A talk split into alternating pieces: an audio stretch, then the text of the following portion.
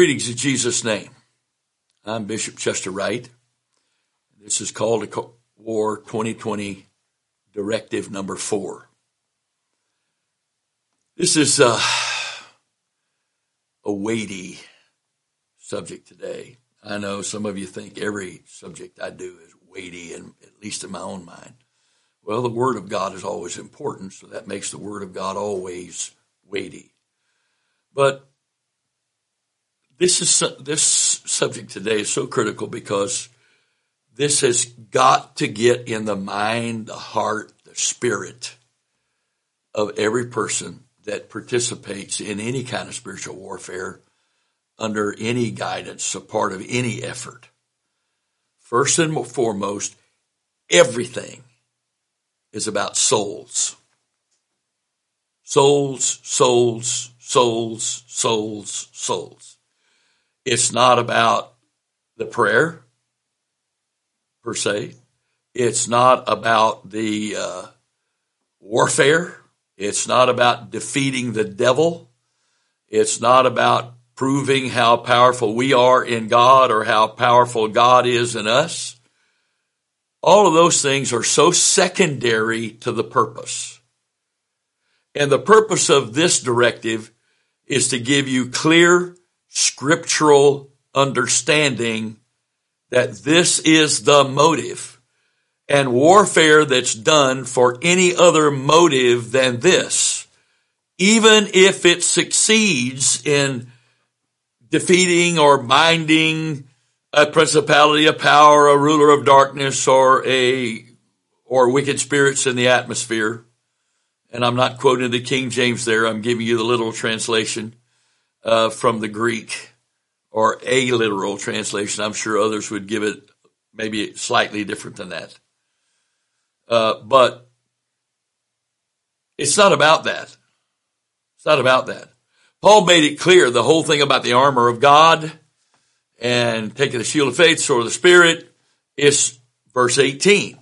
The most significant verse in Ephesians uh, 6, discussing warfare, begin, beginning in verse 10 all the way down through verse 20, is verse 18, because it tells us the arena of the warfare. It's prayer.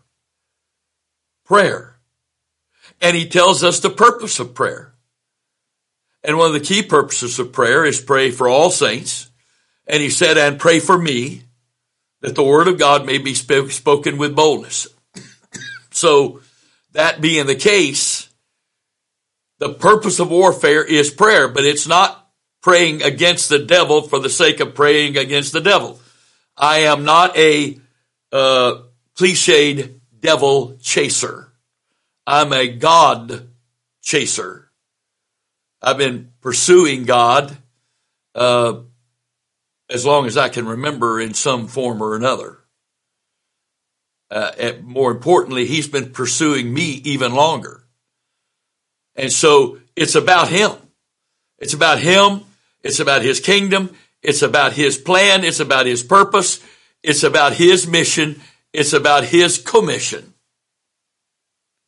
And a commission is co with mission. If I am commissioned, I am given a mission with God. So I have his mission, co-mission. It's not my own mission on my own. It doesn't become my mission. It's his mission. Now, there's no other goal, no other goal in spiritual warfare that is right motive and that is acceptable to God. The end goal of all of this is souls. And today I'm going to give you an abundance of scripture that will clearly demonstrate that the only way that we can spiritually, scripturally, supernaturally see people saved is through fighting for them in spiritual warfare first. The, uh, the old timers, the ones that were elders when I was a kid, they called it praying for a breakthrough. Others called it prevailing prayer. Some called it persevering prayer. It's all the same thing by different names. Praying for a breakthrough. Pr- praying prevailing prayer. Persevering prayer. Or as myself and others call it today, spiritual warfare. And so let's talk about this just a little bit. Before there was ever any sin, there was warfare between man and the adversary. I want you to notice this. Adam and Eve, Adam and or Eve didn't walk up to that tree that they were told not to eat of casually one day and say, eh, that looks pretty good. I think I'll try that. I know what God said, but I'm not going to do that. No, they never did that. They never came close to doing that from what the, the Bible implies. But the adversary manifesting himself as a serpent or using a literal snake as his point of contact or communication. And I've said this before and I'll say it again. I don't believe that the serpent talked audibly to Eve. I believe there was some communication between, uh, thought communication between adversary using the serpent and Eve's mind. Because that's the way he deals with us. That's the way he, he approaches us. That's the way he tries to start all of his conflict with us. His thoughts in the mind. And I've taught a lesson. The mind is the battleground of the soul. And at some point in the, hopefully near, sooner than later, I'm going to do a video teaching series on the mind being the battleground of the soul. So it's really important that you and I understand this. That what happened in the garden was warfare. The problem is Eve didn't know she was in a battle. I'm reading real quickly here from Genesis chapter 3 verse 1 and if you have been a Christian very long, I doubt very seriously you haven't at least heard this preached on or read it, but I'm reading it again in this context. Now the serpent was more subtle than any beast of the field which the Lord God had made, and he said to the, unto the woman, Yea, hath God said, ye shall not eat of every tree of the garden.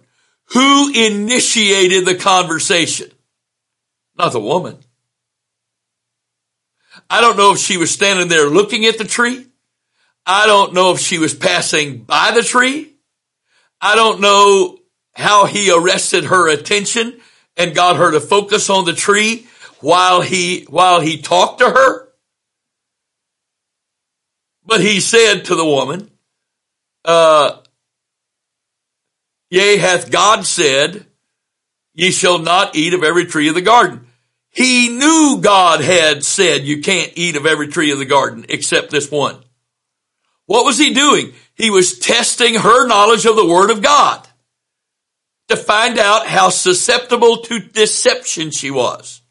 And the woman said unto the serpent, we may eat of the fruit of the trees of the garden, but of the fruit of the tree which is in the midst of the garden, God hath said, ye shall not eat of it. And here we go wrong.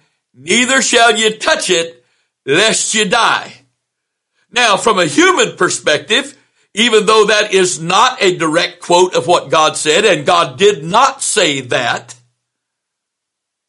and we go, what's the big deal? The big deal is that that was the clue to Satan that she didn't know the word of God enough and therefore she was susceptible to deception. Because knowing the word of God is the antidote to deception. That's why John said, 1 John chapter 4, we are to try the spirits. You don't go around going, ooh, no. Every thought that comes into our mind, we compare it to the Word of God. Because God cannot lie. He will not lie. He didn't say this then, and He's going to say this now. No.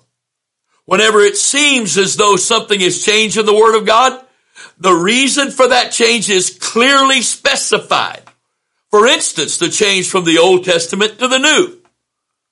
And I'm not going to go into all that, but it was very clearly stated. But the woman revealed she didn't know. Well, God didn't speak to the woman, did he? God spoke to Adam before the woman was created. So ultimately, Adam failed to accurately and correctly tr- communicate what God said to the woman. Now, I don't know if he wasn't aware uh, or if he didn't acknowledge how important that was, but he didn't. And so therefore, either he didn't accurately say it or she didn't accurately listen. And she revealed to this adversary that she was vulnerable. And the serpent said unto the woman, when he finds out we don't know the word, now he challenges God directly in our lives. You shall not surely die. For God doth know that in the day ye eat thereof, then your eyes shall be opened and ye shall be as gods, knowing good and evil. Well, now she's thinking. She's thinking. And she doesn't have a rough word in there to test her thoughts and what she's, what the serpent has said to her. And so verse 6 says, And when the woman saw that the tree was good for food, lust of the eyes, and that it was, ple- uh, uh, saw the tree was good for food, lust of the flesh, and, and that it was good, it was pleasant to the eyes, lust of the eyes, and it, it, a tree to be desired to make one wise, she, pride of life, she took of the fruit thereof and did eat it, did eat, and gave also unto her husband with her, and he did eat. And the eyes of them both were open and they knew that they were naked and they sewed fig leaves together and made themselves aprons. Now, he not, Satan not only challenged her knowledge of the word of God, but when he found out she didn't know the word of God accurately, he challenged God directly with her and told her no. But then as she stood there and meditated, where did these thoughts come from? Where did he, where did they come from? All of a sudden her eyes saw that the uh, fruit was good and that uh, it was pleasant to the eyes and it was a tree desired to make one wise. John 2, 15 says, love not the world, neither the things are in the world. If any man love the world, the love of the Father is not in him. For all that is in the world, the lust of the flesh and the lust of the eyes and the pride of life is not of the Father, but of the world. And the world passeth away and the lust thereof.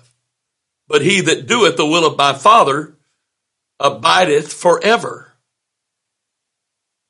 So here, here we have the whole scene in the garden.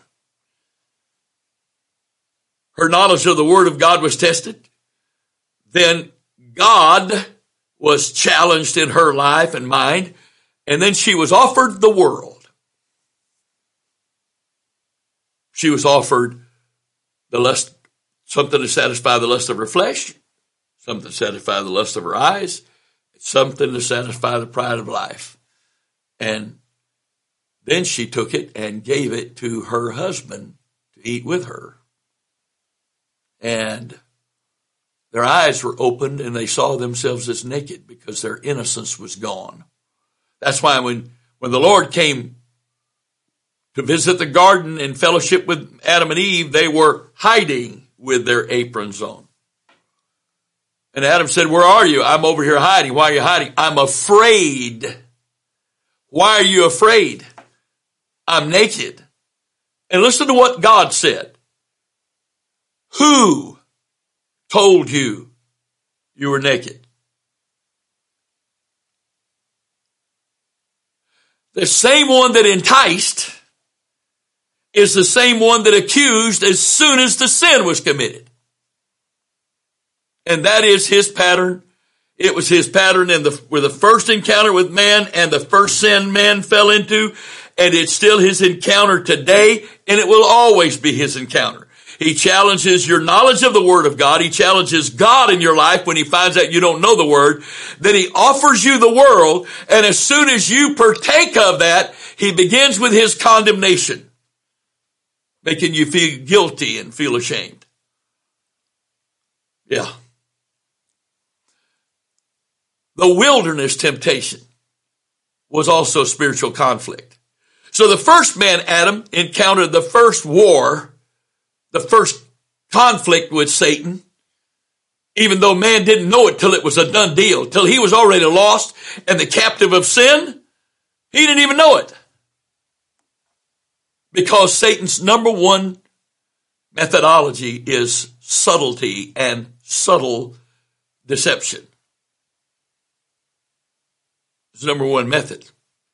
So in the wilderness, with the second man, Adam, and scripture says this, uh, Luke 4, 1 through 14. And Jesus, being full of the Holy Ghost, returned the power, uh, from Jordan and was led by the Spirit into the wilderness, being 40 days tempted of the devil. In those days he did eat nothing. And when they were ended, he afterward hungered. And the devil said unto him, If thou be the Son of God, command this stone that it be, be made bread. And Jesus answered, saying, It is written that man shall not live by bread alone, but by every word that but, but by, by, by every word of God. Excuse me, I'm quoting another verse there while I'm trying to read.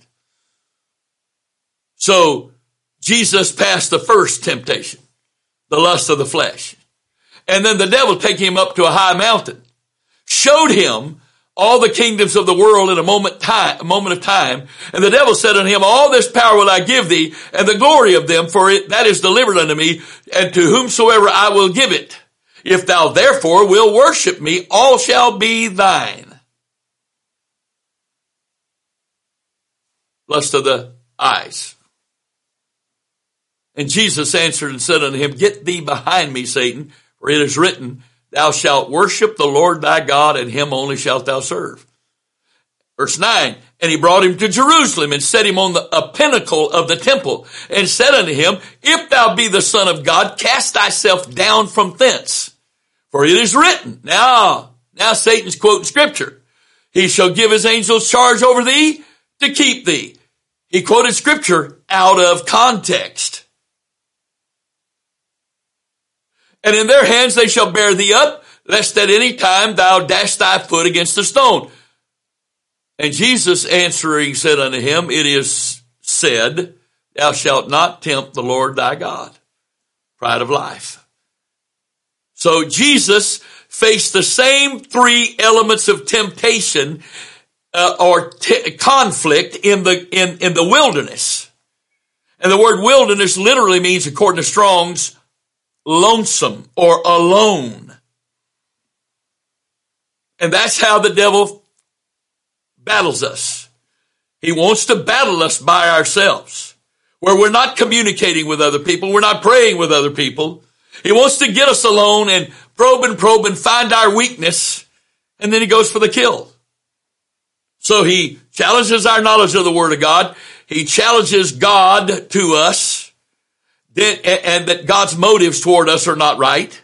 And then he offers us the world. And when we take the bait, then he starts to defeat us. This the reason that Jesus was led by the Spirit immediately into the wilderness after his baptism was because he had to face the spiritual conflict that man first faced and lost in that conflict. Jesus, the man Christ Jesus, had to face that conflict and win. And all the rest of his ministry was a result of the victory he won. And I'm not going to, it was obviously by the Spirit of God, but his flesh won by the aid of the Spirit of God through the Word of God in the wilderness. That's why Luke 4 14 says, and Jesus returned in the power of the Spirit into Galilee. Well, let me go back and read a verse I skipped. Verse 12 says, Jesus answering said unto him, it is written, thou shalt not tempt the Lord thy God. Verse 13. And when the devil had ended all the temptation, he departed from him for a season. So he lost that battle, so he withdraws, but he'll be back. Amen, amen, and amen. But after winning that war, Jesus returned in the power of the Spirit into Galilee. So Jesus won that battle. He won the battle that Adam and Eve lost. Thus, we see the results of his ministry. So once he demonstrated his authority and dominion over Satan and that he could win in the conflict, the scripture says this. Luke chapter 19 verse 9 and 10, verses 9 and 10. Jesus said unto him, this day, speaking of uh, Zacchaeus, this day is salvation come to this house, for as much as he also is a son of Abraham. For the son of man is come to seek and to save that which was lost. But he didn't do that till after he won that battle with the devil. So Jesus received the power of the office. He already had God in him. He already had the authority as the son of God and, and the Christ. But he won something in that battle with the devil in the wilderness that was another level to what God was doing through the man Christ Jesus. Now, after he returned into Galilee, two verses later it says, verse 16, Luke 4, 16, that he came to Nazareth and where he had been brought up, and as was, as his custom was, eh, he was a regular attendant, attendee of the synagogue on the Sabbath. He went in, into the synagogue on the Sabbath day and stood up for to read. And there was delivered unto him the book of the prophet Isaiah. And when he had opened the book, he found the place where it was written. Now he's reading from Isaiah 61. The Spirit of the Lord is upon me because he hath, he hath anointed me to preach the gospel to the poor. He hath sent me to heal the brokenhearted, to preach deliverance to the captives and recovering of sight to the blind, to set at liberty them that are bruised, to preach the acceptable year of the Lord. And he closed the book and he gave it to them uh, again to the minister and sat down and the eyes of all them that were in the synagogue were fastened on him and he began to say unto them, this day is this scripture fulfilled in your ears. Now, if you read that in Isaiah 61, you will see he stopped in the middle of verse 2. He did not read the rest of verse 2, nor did he read verse 3. Because he read what was the beginning. He read the beginning of it, that which started that day.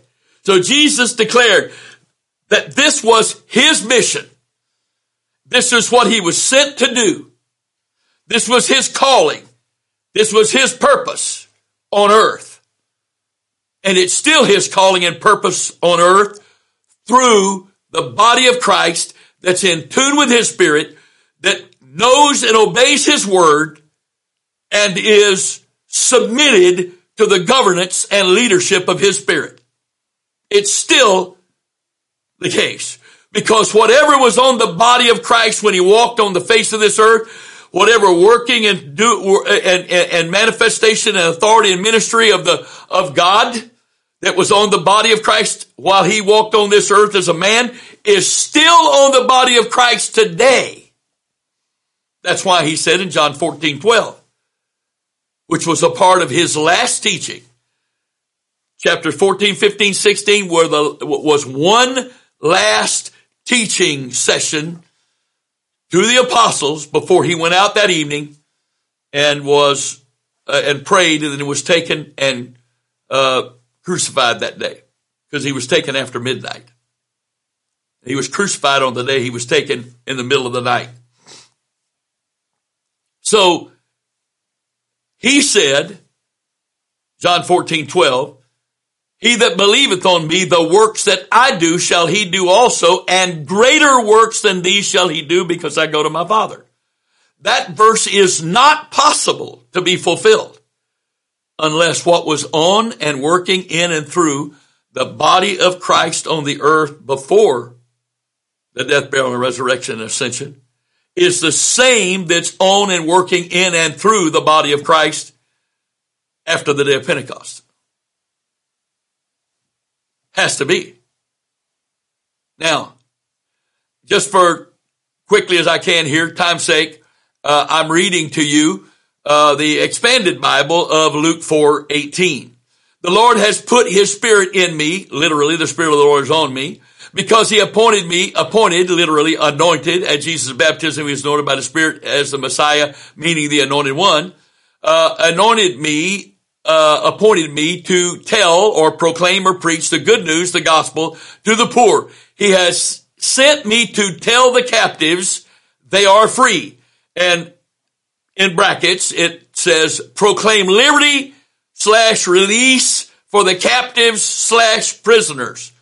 And to tell the blind that they can see again, God sent me to free those who have been treated unfairly, the oppressed. The Amplified Version Classic Edition says, the Spirit of the Lord is upon me because He has anointed me, the anointed one, the Messiah, to preach the good news, the gospel to the poor. He has sent me to announce release to the captives and recover of sight to the blind, to send forth as delivered those who are oppressed, who are downtrodden, bruised, crushed, or broken down by calamity Wuest's expanded translation says, the Lord's Spirit is upon me because he, anoint, because he anointed me to announce good news to the poor. He has sent me on a mission to proclaim release to those who, those held captive and recover of sight to those who are blind, to send away in release those who are broken by calamity. What is he talking about? Second Timothy chapter 2, beginning with verse 24. And the servant of the Lord must not strive, but be gentle unto all men, apt to teach, patient, in meekness, instructing those who oppose, that oppose themselves. When I live by my will, that is iniquity. And when I live by my will, I'm not living by God's will, then while I am not, while I'm opposing God's will, I'm really opposing myself and making myself vulnerable to becoming a prisoner, a captive. If peradventure, God, if peradventure, if God will, per, uh, peradventure will give them repentance, which is a change of mind, a change of direction, to the acknowledging of the truth, that they may recover themselves. They don't recover themselves, but it's said like this because it is our decision to yield to and submit to God and the work of God so that He can deliver us out of the snare of the devil who are taken captive by him at his will. And the word captive there literally means, according to Strong's, prisoner of war. So let's, let's look at this. Seeing people saved is a supernatural challenge. It's not about how much intellectual knowledge of the word I have. It's not about my personality. It's not about my giftings. It's not about our facility. It's not about our programs. It's not about how nice our church services are. It's not about how great our preaching is. It's a supernatural challenge because being lost is a supernatural condition. Being lost is super, is spiritual. It's a spiritual or supernatural problem. It's not an intellectual or a natural problem or even a moral problem. Either we believers believe the Bible or we don't.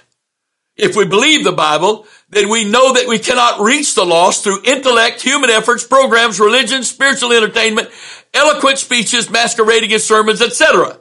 The lost can only be reached by, through, and with the Spirit of God. Now, here are the scriptures that prove all of those statements are absolutely the truth. Second Corinthians chapter 4 verses 3 through 6. But if our gospel be hid, it is hid to them that are lost. In whom the God of this world, that's not the Lord Jesus Christ. The word, uh, uh, the word there, world there, I think is eon, which is translated world, but it's also age. Two primary words translated world, uh, eon and cosmos. One speaks of the system, the other the culture. So the spirit of the age or the God of the age is the God of the culture and cosmos is the God of the society or the system. And he is both of those. In whom the God of this world hath blinded the minds of them which believe not, lest the light of the glorious gospel of Christ, who is the image of God, should shine unto them. The blind can't see. Now those that sit in darkness have the ability to see, but they choose to sit in darkness so that they can't see. Those that are blind don't have the ability to see no matter what amount of light they sit in. That's not the same things. The blind are those that sit in darkness. One is a condition that they didn't ask for, but sitting in darkness, choosing to sit in darkness is a choice of the will, not of the ability to see. So the God of this world hath blinded the minds of them that believe not, lest the light of the glorious gospel of, of, of Christ, who is the image of God, should shine unto them. For we preach not ourselves, but Christ Jesus the Lord, and ourselves your servants for Jesus' sake. For God, who commanded the light to shine out of darkness, hath shined in our hearts to give the light of the knowledge of the glory of God in the face of Jesus Christ. I'm going to read those verses three and four from the Amplified Classic Edition. But even if, even if our gospel, the glad tidings also be hidden, obscured, and covered up with a veil that hinders the knowledge of God. It is hidden only to those who are perishing and obscured only to those who are spiritually dying and veiled only to those who are lost. For the God of this world hath blinded the unbelievers' minds that they should not discern the truth, preventing them from seeing the illuminating light of the gospel of the glory of Christ, the Messiah, who is the image and likeness of God. The New Living Translation says it this way. If the good, if the good news we preach is hidden behind a veil, it is hidden only from the people who are perishing. Satan, who is the God of this world, has, has blinded the minds of those who don't believe. They are unable to see the glorious light of the good news. They don't understand this message about the glory of Christ, who is the exact likeness of God. Now, you can ignore that all you want. You can have the greatest singers and musicians and the most entertaining and uplifting worship and praise you want. You can preach right out of the Bible and preach the most eloquent and powerful and convincing sermons ever preached. You can have absolutely the most spectacular church building there is. You can be the best Bible study teacher. You can be the bravest and boldest soul winner with the most wisdom. But if there is no warfare first to pray that blindness off of them, you can make converts to a religion, but they don't ever become children of God. The Lord said of the Pharisees, you compass, I think it was earth and sea or something like that to make converts who become twofold more the child of hell than you are?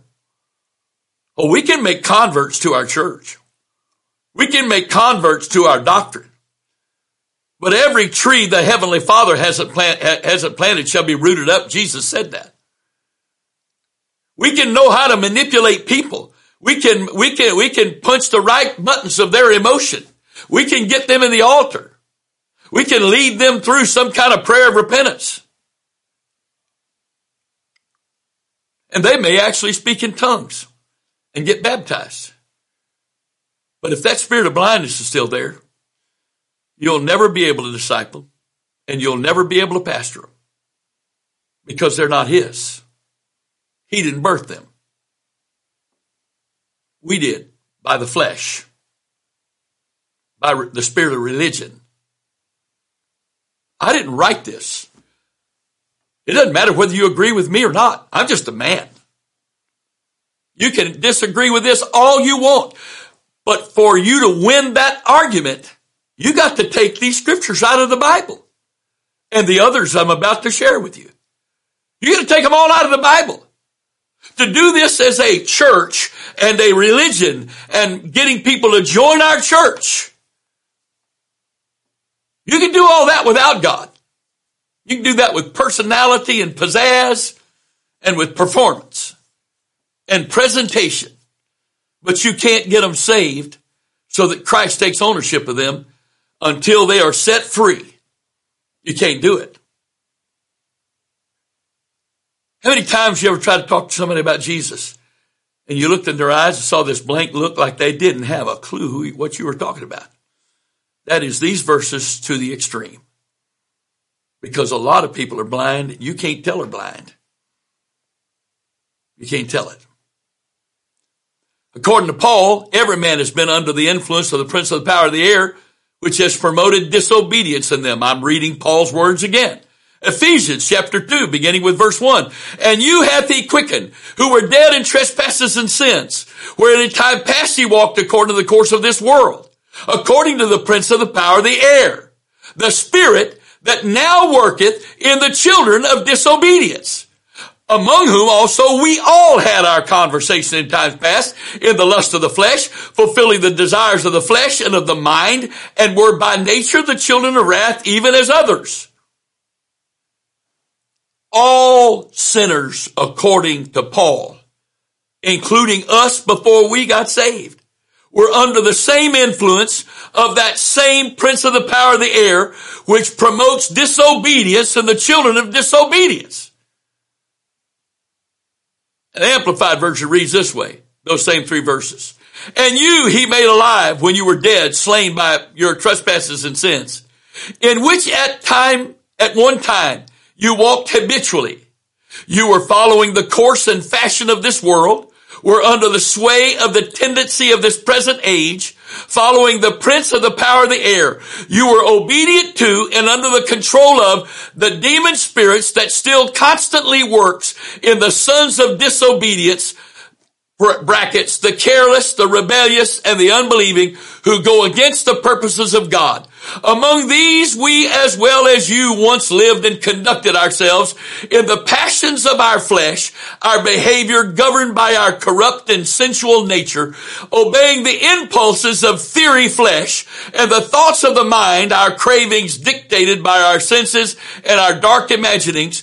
We were then by nature the children of God's wrath, heirs of his indignation, like the rest of mankind. I didn't write that either. Wuest Expanded Translation says it this way. And you being dead with reference to your trespasses and sins, he made alive.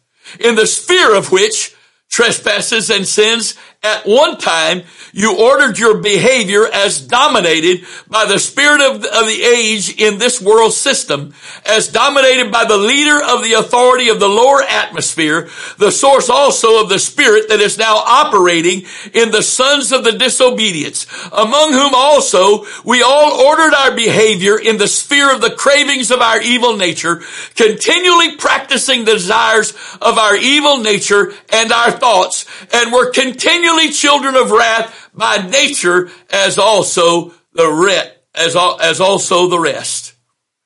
That's how we lived. That's what, that's why we were in sin. We were listening to the promptings of, he doesn't have the power to make us do any of it.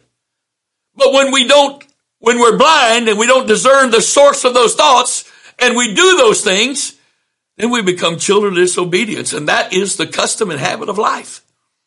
Why do you think the spirit of iniquity that I've been talking about for three months and longer is the spirit of this age? Paul said it this way, the mystery of iniquity doth already work. Why does he call it mystery? Because the word mystery means that which is covered or concealed. And Satan's number one methodology is subtlety.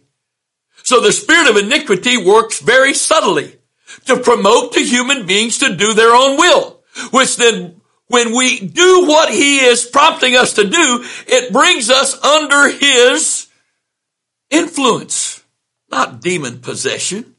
The whole world's not demon possessed, but they are, according to Paul, they are under the influence of his words, and they're doing it because they don't know who's talking to them. And you think you can preach that out of them? You think you can sing that out of them? You think you can make the pews comfortable enough and the building beautiful enough to get that out of them? It's the will of God for the church to come together. It's the will of God for us to pray together. It's the will of God for us to worship God together. It's the will of God for there to be ministry of the word. All that's the will of God. But none of that works with people who are under the influence of demonic spirits. And according to Paul, the whole world is. So what is the result of the influence of the prince of the power of the air? Ephesians chapter 4, verse 17. This I say therefore, and testify in the Lord, that ye henceforth not walk as other Gentiles in the vanity of their mind, having the understanding darkened, being alienated from the life of God. This isn't talking about backsliders. This isn't talking about people that once knew God and walked away from Him. This is talking about people that never knew God. Listen to this. I'm going to read it again. Listen to this. This I say therefore and testify the Lord that ye henceforth walk not as the other Gentiles walk in the vanity of their mind, having the understanding darkened, being alienated from the life of God through the ignorance that is in them because of the blindness of their heart, who being past feeling have given themselves over unto lasciviousness to work all uncleanness with greediness. Wuest says it this way. This therefore I am saying and solemnly declaring in the Lord that no longer are you to be ordering your behavior as the Gentiles order their behavior in the futility of their mind, being those who have their understanding darkened, who have been alienated from the life of God through the ignorance which is in them. Not stupidity, ignorance. What's the root word of ignorance? Ignore. Who are they ignoring? God through the ignorance which is in them, through the hardening of their hearts, who being of such a nature as to have become callous, abandoned themselves to wantonness, resulting in a performing of every uncleanness in the sphere of greediness. And you think we can fix that with our intellects, with our oratory, with our professionalism, with our presentation. You talk about deceived. It's not just the world that's deceived. Satan has got us believing that we can come against what's wrong with the, the lost of this world through his methods. He's an orator. Find one place in the, in the gospels where Jesus tried to be oratorical. Not one time. Find one place where Jesus' presentation was meant to appeal to people. Find that place. Find it. You can't. And the apostles didn't try to do that either. Because they knew this is, wasn't natural. They knew this was supernatural. And they knew that if a person wasn't saved by the Spirit of God supernaturally, delivering them from their bondage and their blindness and bringing them light of revelation and understanding and therefore conviction of their sins, they knew that if that didn't happen, those people were not getting saved. And so what do you do with a mixed multitude like that? Where part of them is longing to go back to Egypt, while part of them are, are, are trying to believe to go into the promised land. What do you do with that? You let it sit until the mixed multitude dies. That's what you do. That's exactly what the Lord's done. Because you can't preach anything to a blind person. I don't care if they talk in tongues. I don't care what their doctrine is. They can believe this doctrine intellectually. They can see it intellectually and obey it by naturally. And it doesn't do a thing for them. It doesn't change their character doesn't change their priorities, doesn't make them a disciple of the Lord Jesus Christ. Therefore, Jesus made it very clear that the church he is building is in a supernatural conflict with spiritual forces of hell. For what purpose? See the lost saved. And he also gave us the spiritual tools that are necessary to set the captives free. Again, how many times have I quoted this in the briefings and also just in the first couple of directives? Matthew 16, 18. And I say uh, also unto thee that thou art Peter, and upon this rock I will build my church. And the gates of hell shall not prevail against it. So at the first mention of the word church in the Bible, so in the beginning of his promise to build the church. He tells the end of the thing before the beginning, calls those things that are not as though they were. But you can't win a battle you don't fight. And he gives us the keys to the kingdom. Here are, here are our weapons. Some of the weapons of our warfare. And I will give unto thee the keys of the kingdom of heaven. And whatsoever thou shalt bind on earth shall be bound in heaven. And whatsoever thou shalt loose on earth shall be loosed in heaven. But I'm going to read from two other translations, and I have done my best to, to consider the original from all the sources I have, while I'm no, certainly no expert in the Greek language at all, but I can read what experts say. But both the Amplified and uh, Wuest that I'm about to read are very close to the literal translation. So Amplified says that I tell you, you are Peter. The Greek is Petros, a large piece of rock. And on this rock, Greek Petra, a huge rock like Gibraltar, I will build my church and the gates of Hades, the powers of the infernal region shall not overpower it or be strong to its detriment or hold out against it.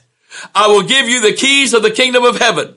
And what, whatever you bind, declare to be improper and unlawful on earth, must be what is already bound in heaven. And whatever you loose, declare lawful on earth, must be what is already loosed in heaven. The Wuest says it this way. Moreover, as for myself, I also am saying to you, you are Peter, Petros, masculine in gender, a detached but large fragment of rock. And upon this massive rock, Petra, feminine in gender, feminine demonstrative pronoun cannot go back to the masculine Petros, Petra, a rocky peak, a massive rock. I will build my church and the counsels of the unseen world shall not overpower it. I will, I shall give unto, unto you the keys of the kingdom of heaven and whatever you bind on earth forbid to be done shall have already shall, shall have been already bound, forbidden to be done in heaven. And what, whatever you loose on earth, permit to be done, shall have already been loosed in heaven, permitted to be done. So these, these t- tools of binding and loosing, these keys that unlocks the, the kingdom of God so it can operate and manifest. We don't originate any of that. We're in tune with God through prayer and submission to Him and His will, His word. And whatever he gives us to bind, we bind. Whatever he gives us to loose, we loose because he originates the binding and loosing. We're only the conduit. Now, from a church standpoint, not an individual, but a church standpoint, how do we go about seeing people saved? Jesus said it three times. I'm going to read two of those passages. I'm not going to read the one in Mark, but I am going to read the one in Matthew and Luke. Matthew chapter 12. Notice the context. And you're welcome to read the whole chapter 12. But if I cast out devils by the Spirit of God, then the kingdom of God is come unto you. What? We're supposed to pray every day for the kingdom of God to come? And he says one of the primary ways the kingdom of God comes is casting out devils by the Spirit of God. So the kingdom of God is the manifestation of God's authority and power against the kingdom of darkness. But if I cast out devils by the Spirit of God, then the kingdom of God has come unto you. Or else how can one enter into a strong man's house and spoil his goods except he first bind the strong man, then he will spoil his house. And Luke 11 verse 20. But if I with the finger of God cast out devils, so Matthew says the Spirit of God. But Luke says the finger of God. Why does he, why does he use that terminology? To show you that God is so great, it only takes one of God's fingers to absolutely have dominion over the adversary. But if I with the finger of God cast out devils, no doubt the kingdom of God is uh, come upon you. When a man, when a strong man armed keepeth his palace, his goods are in peace or secure. But when a stronger than he is come upon him and overcome him, he taketh from him all his armor wherein he trusted and divideth his spoils. Jesus' name. Mark also uses the terminology of binding the strong man in the parallel passage of these two. Jesus, by the mouth of two or three witnesses, the word is established. Jesus established the fact that the, that participating in and being a conduit for the kingdom of God is involved with the kingdom of darkness in defeating it in individual people's lives and also in this world so the gates of hell can be defeated. But he also said that those tools of the kingdom are used to bind the strong man who is the one keeping his goods, including his captives, safe. And if you're going to spoil, it doesn't mean go bad like meat or food, but spoil means what you do to a, what, what they did to a nation they conquered. When they conquered a nation or conquered a city, they went in and took everything that was of value, including people, and took them back as slaves. And if we want to set the captives free, who are under all the spiritual influence of just the few verses I've read, not counting all the other ones that apply, we can't do that until you first confront the man keeping the house, the strong man, or in this case, the principalities and powers and rulers of darkness of this world and the wicked spirits in the atmosphere. That's why we're not wrestling with flesh and blood. We're not trying to deal with flesh and blood. We're not trying to convince flesh and blood. We're trying to set flesh and blood free from the principalities influence, the powers influence, the rulers of darkness of this influence, and the wicked spirits in the atmosphere. That's why Paul, excuse me, uh, David said, Psalm 79, 11, let the sighing of the prisoner come before thee. According to the greatness of thy power, preserve thou those that are appointed to die. Well, how can you, how can you, the, the whole context here is in reference to those that would technically or figuratively be on death row. They've already been tried, convicted, and sentenced and just awaiting the execution of the sentence. And they're bound. And they've been appointed to die. But the only way they can be free is someone with the power and the authority to do so sets them free from all of that so they can be forgiven of their offenses and be saved. Now, I've talked about this many times. Just just amazes me sometimes how how easily we just don't see stuff. We just ignore stuff. So Paul, Peter's not our example. I can't relate to Peter. I can't relate to John. John said we've handled him and touched them and him and we, we heard his voice. I haven't handled him. I haven't touched him. I haven't heard his human voice speak. I haven't watched him do miracles.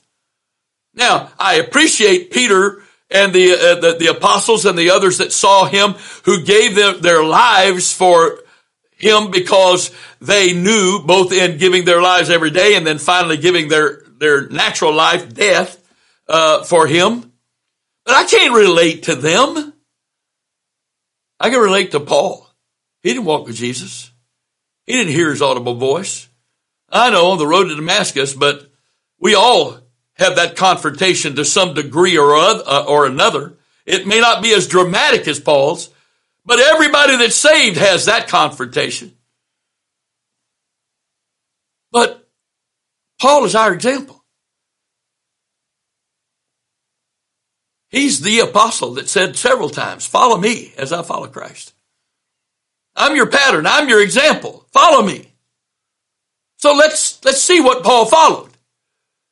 Paul was given, uh, Paul, Paul's personal call, first of all, to salvation and then the ministry, which all essentially happened at the same, on the same occasion, was, was given by the person of the Lord Jesus Christ himself. And the Lord Jesus Christ made it clear what was required of Paul to do before the lost could be forgiven of their sins. Therefore, because Paul is our example, it was made clear what the church is supposed to do before the lost can be forgiven of their sins. We've got to open their spiritually blinded eyes. We've got to convert them or turn them from darkness to light. We've got to deliver them from the authority of Satan into God's authority. And the King James says power, but the Greek word is not dunamis, it's exousia, from the authority of Satan unto God. Then and only then can they receive forgiveness of sins and a heavenly inheritance. I'm reading to you from, uh, I'm not going to read all of it for time's sake. I'm encouraging you to read Acts 26, 13 through 19, which is the most detailed testimony Paul ever gave of what happened to him that day. So I'm skipping down to uh, verse six, 16. But rise and stand upon thy feet, for I have appeared unto thee for this purpose, to make thee a minister and a witness. Both of these things, those are not the same thing. Minister is a servant and is also someone who communicates the word of God. But a witness is someone who tells their ex- personal experience with God. To make thee a minister and a witness before both of these things which thou hast seen and those things in which I, I will appear unto thee. Speaking of future tense communication. Delivering thee from the people and from the Gentiles unto whom now, whom I, now I send thee. I'm going to send you back to the people I'm delivering you from. For what purpose? to open their eyes, to turn them from darkness to light, and from the power of, this is King James, from the power of Satan unto God. That, the Greek word there is for this cause, for this purpose, on this account, that they may receive forgiveness of sins and inheritance among them which are sanctified by faith that is in me. Whereupon, O King Agrippa, I was not disobedient unto the heavenly vision. Now I want you to know one more time. Notice the order of this. He didn't go preaching the gospel to people he hadn't prayed for. And he didn't go preach the gospel to people that he prayed for, Lord, bring him to church and cause them to get saved tonight. That's not how he prayed for them. He was given very specific instructions on what to pray for. That their eyes would be open spiritually so they could see. And that even though they had eyes that were open, they'd still be in darkness. That, that the, the spiritual atmosphere around them would turn and turn them from darkness to light. And that they would be delivered according to Paul's words in Colossians. Delivered from the kingdom or authority or power of Satan unto God or unto the kingdom of God. And when those spiritual things happened, you can just preach a simple gospel message and they're going to obey. Because to have forgiveness of sins, and the Greek word there is also translated remission of sins because there's not two Greek words, one for remission and one for forgiveness. And it's so simple for you to verify that you can disagree with me, but not until you check for yourself, uh, you're operating on a false opinion. Because I didn't get my opinion from my mind. I looked. There's one Greek word translated remission and forgiveness of sins. And so where do we get remission of sins? Repentance and water baptism in the name of the Lord Jesus Christ for the remission of sins. So they didn't, they got baptized after they were, their eyes were open, after that, their eyes were prayed open, after they were prayed, uh, uh, uh, from darkness to light, after they were delivered from the power of Satan unto God, they were then able to obey the gospel and receive forgiveness of sins and inheritance among them which are sanctified by faith that is in me. And if you go to Ephesians chapter 1, I believe it's verse 12, we'll tell you what it takes to have an inheritance. Because the baptism of the Holy Ghost is the earnest of our inheritance.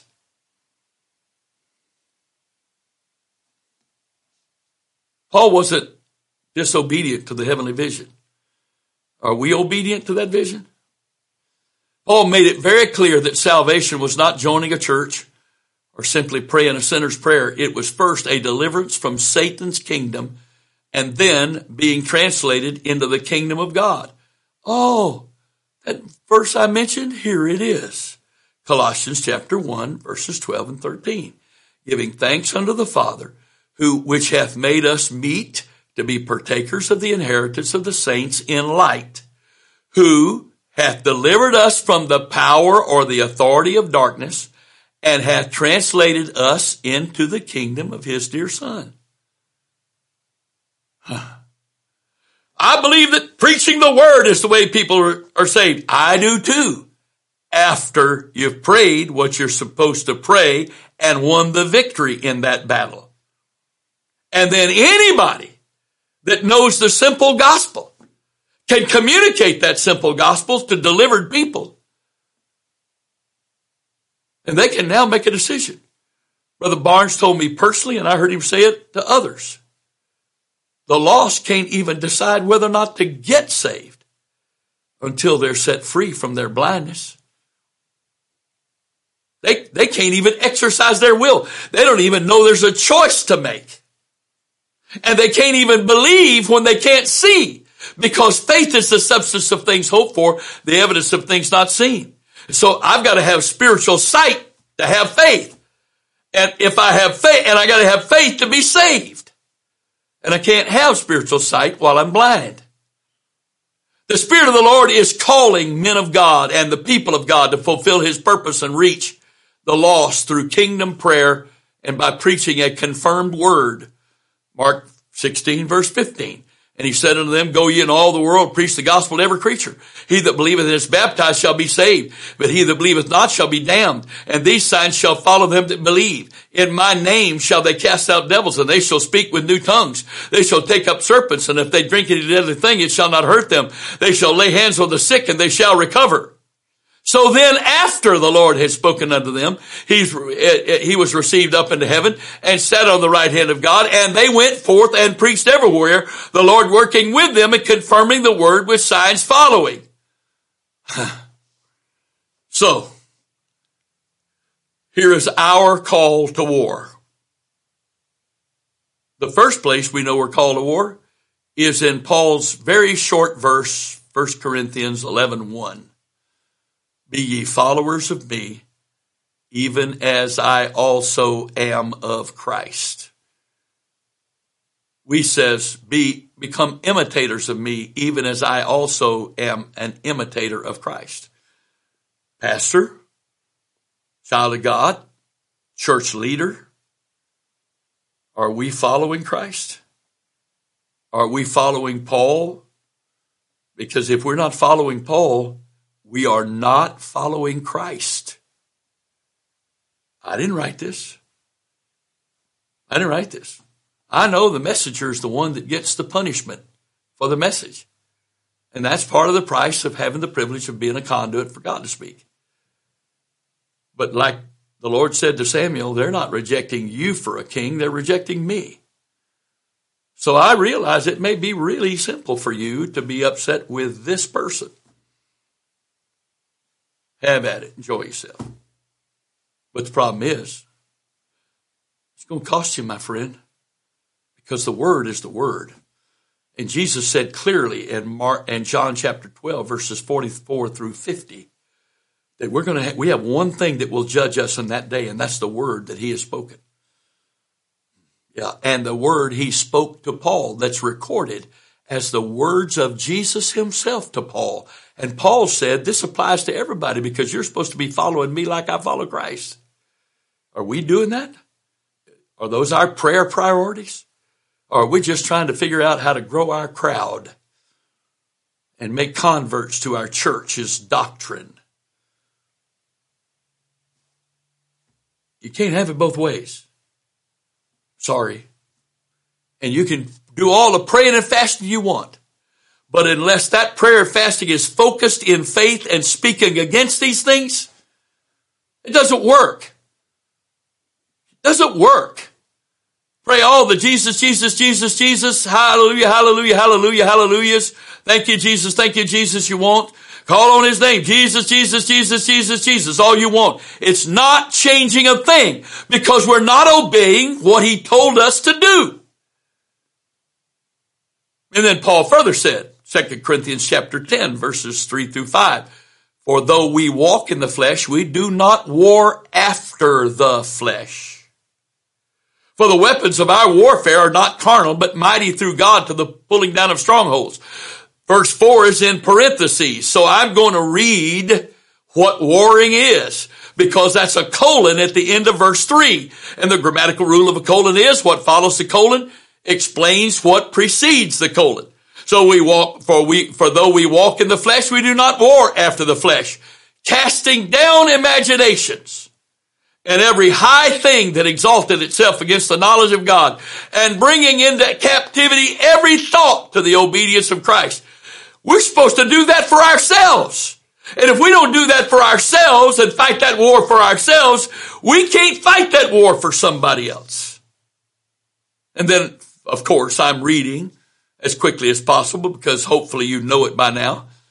Ephesians chapter 6 verse 10. How much more specific can Paul get? Finally, my brethren, be strong in the Lord and the power of his might. Put on the whole armor of God that you may be able to stand against the wiles of the devil. For we wrestle not against flesh and blood, but against principalities, against powers, against the rulers of darkness of this world, against spiritual wickedness in the high places. Wherefore take unto you the whole armor of God that you may be able to withstand in the evil day or the day of conflict with evil. And having done all to stand, stand therefore, having your loins girded about with truth, having on the breastplate of righteousness, and your feet shod with the preparation of the gospel of peace. Above all, taking the shield of faith, wherewith you shall be able to quench all the fiery darts of the wicked, and take the helmet of salvation and the sword of the Spirit, which is the word of God, colon. So what follows the colon explains how to use all that armor of God. Verse 18, praying always with all prayer and supplication in the Spirit and watching thereunto with all perseverance and supplication for all saints and for me that utterance may be given unto me that I may open my mouth boldly to make known the mystery of the gospel for which I'm an ambassador in bonds. And he wrote this and asked for prayer for himself in jail that therein I may speak boldly as I ought to speak.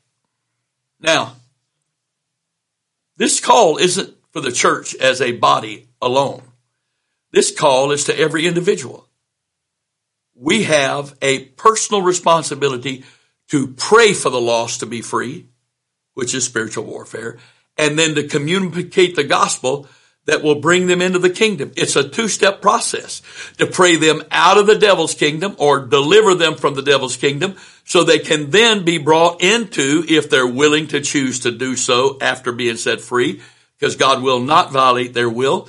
They come into the kingdom of God, which is salvation. They're not saved because they're delivered from the power and the authority of darkness.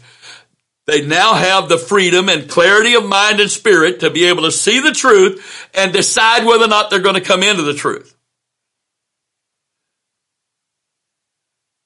The following is a biblical word of warning for every comfortable, complacent Christian who thinks that God in no way holds them personally responsible or accountable for being actively involved in praying for their, the deliverance of the lost and with ministering the gospel for the salvation of the lost. And I'm going to remind you of this before I read. None of these are my words. I'm, I'm just reading what God wrote. I didn't write them. He did. Proverbs 24 and 11. If thou forbear to deliver them that are drawn unto death and those that are ready to be slain. In other words, you don't involve yourself. If thou sayest, Behold, we knew it not, doth not he that pondereth the heart consider it? And he that keepeth thy soul, doth he not know it? And shall he not, and shall not he render to every man according to his works? In other words, he's not buying it. Doesn't work. No excuse. Why? Because if you're saved, he's in you. And his mission was to seek and to save the lost.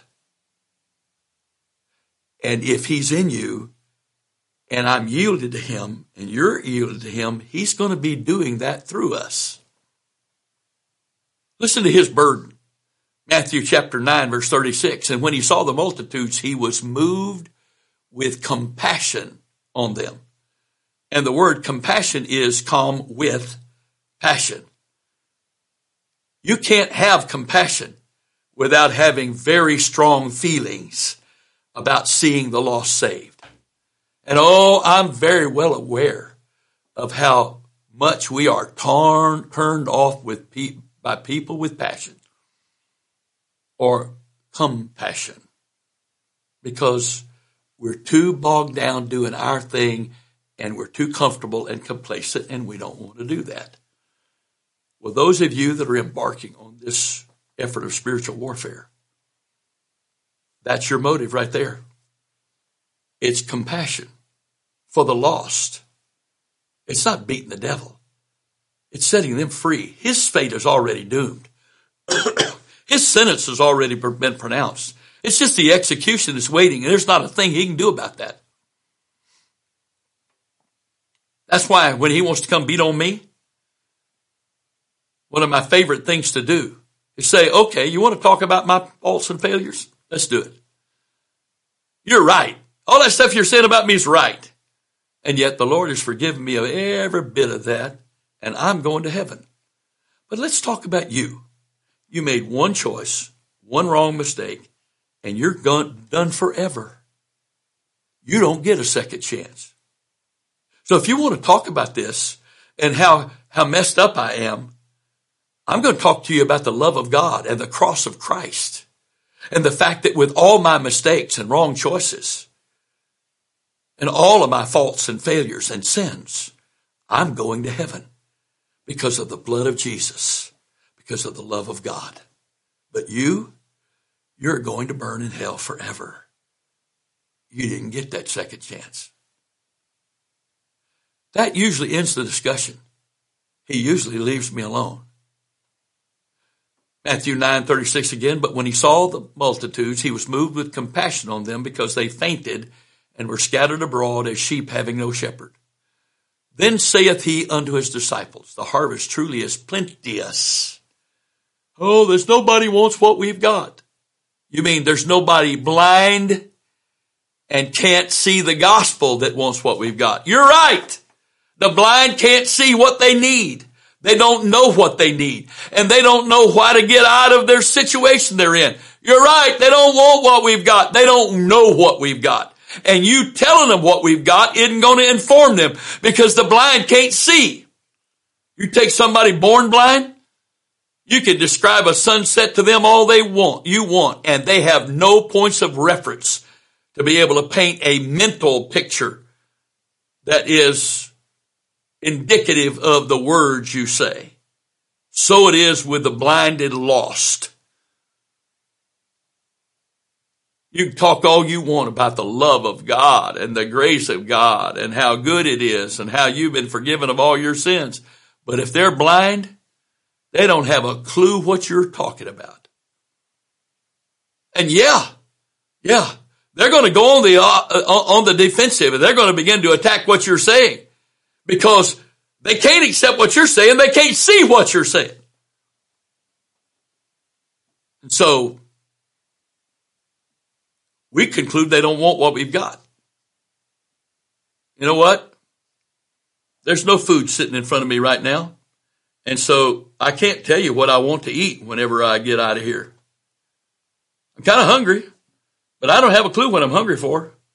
Now, if you set some things here in front of me and I could see what was available to me right now, I could go, wow, that looks really good. I'm going to eat that because I can see it. But we want to go by the court sh- shortcut. You know why? To pray spiritual warfare, you got to die to yourself.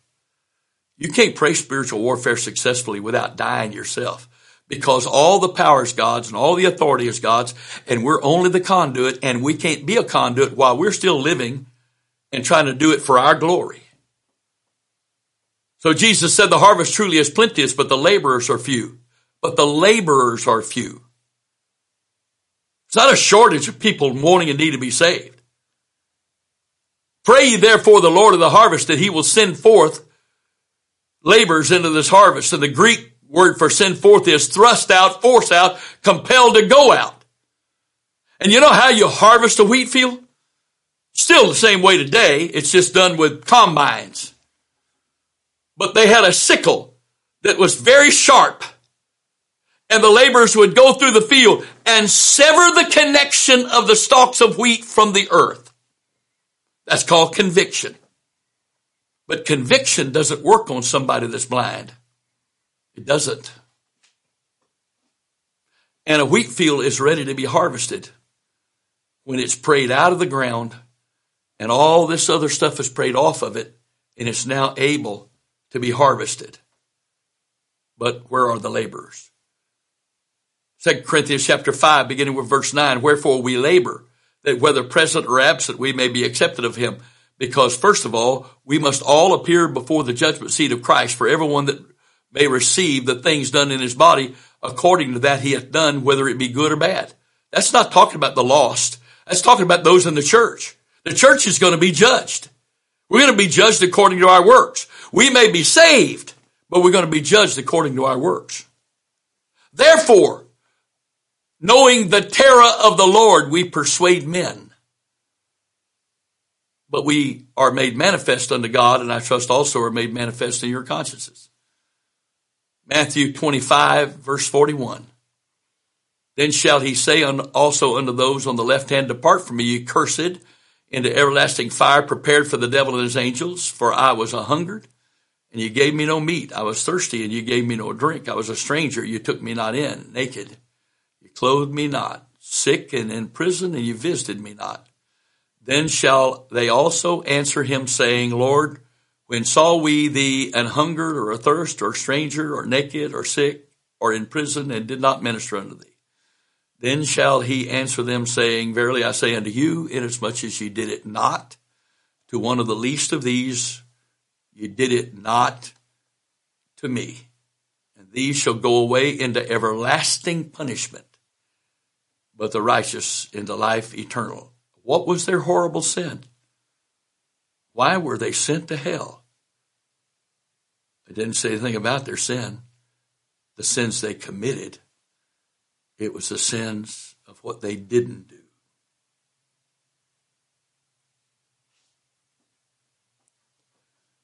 My friend,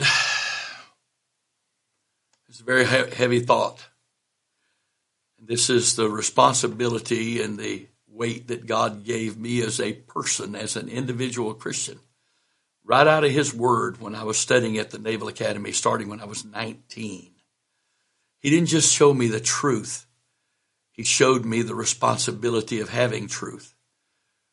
Because to whom much is given, much is required. And if you claim you have truth, you're accountable to God for that truth, and you're a debtor to everyone that doesn't have it.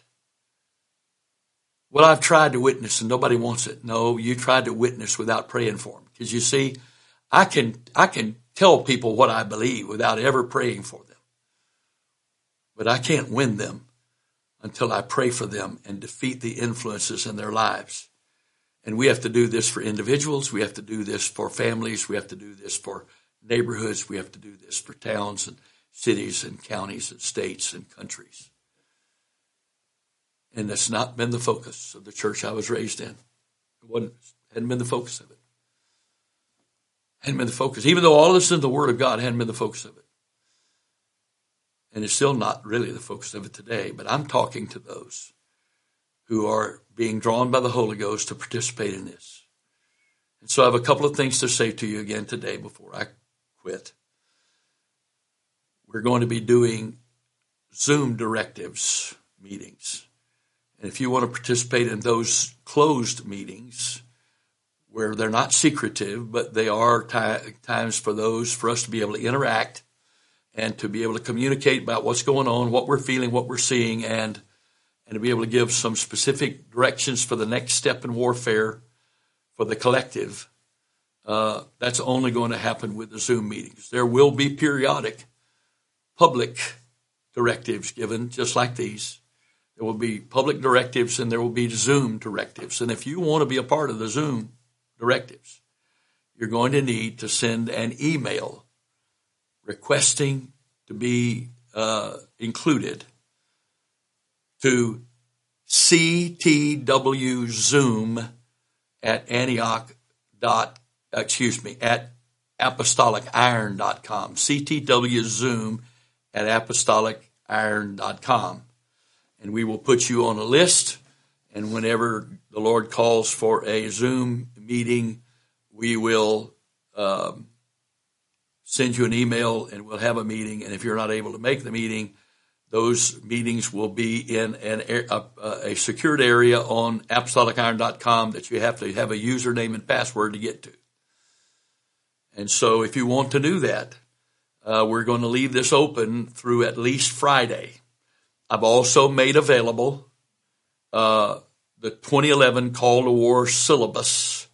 Uh, that is over 200 pages of scripture and study on uh, all aspects of spiritual warfare. It is not exhaustive, but it, it's there's plenty of material there. It'll take you a while to absorb, and some have even taught straight from that as a uh, uh, a textbook, so to speak, for teaching their churches.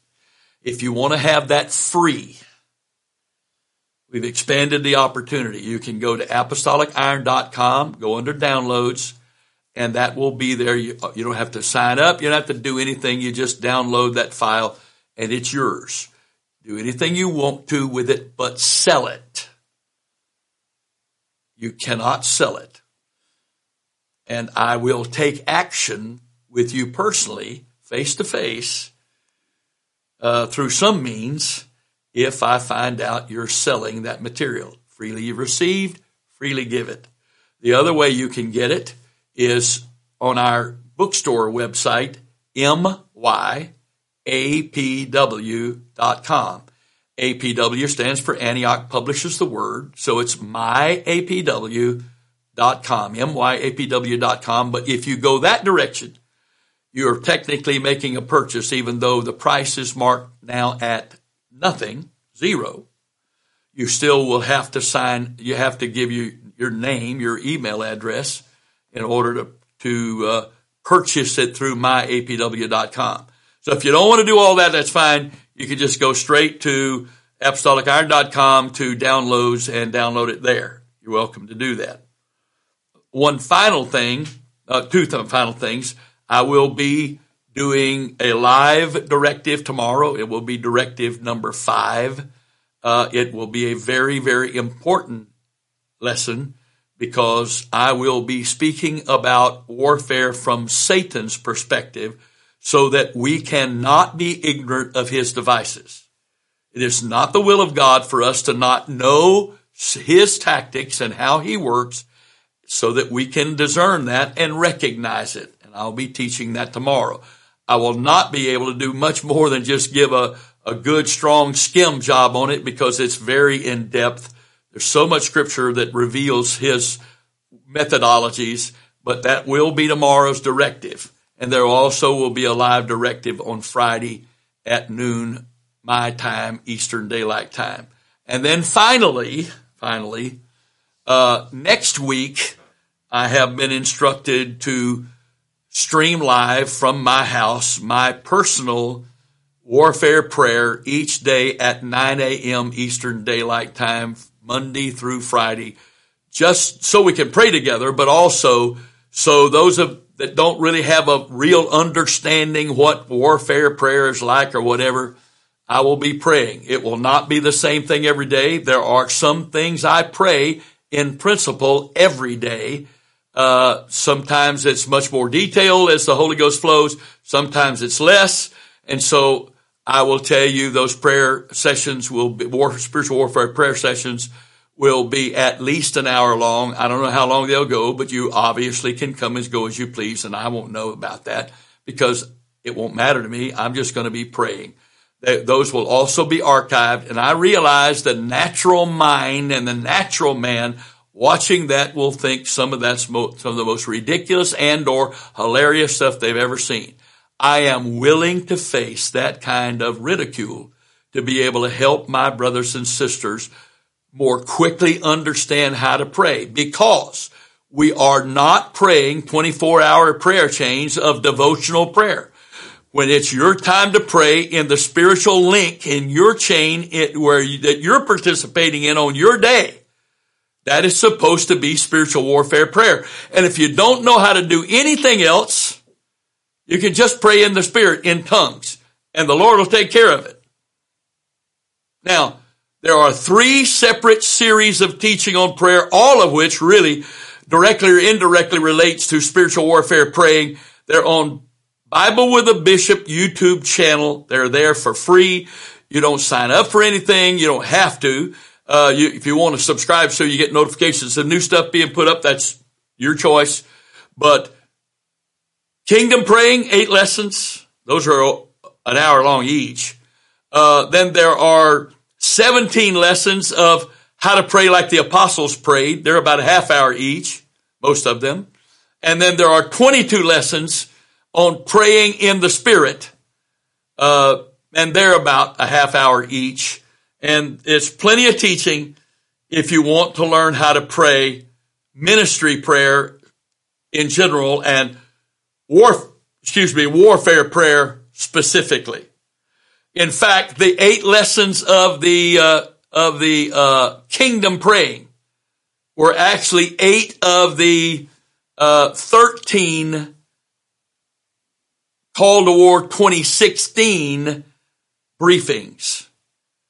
There was eight lessons where the Lord had me teach on kingdom praying, and I simply have changed the intro to that and the title of it and made it into a teaching series, and that's exactly what it was, of how to pray kingdom prayer, which is the foundation of all spiritual warfare.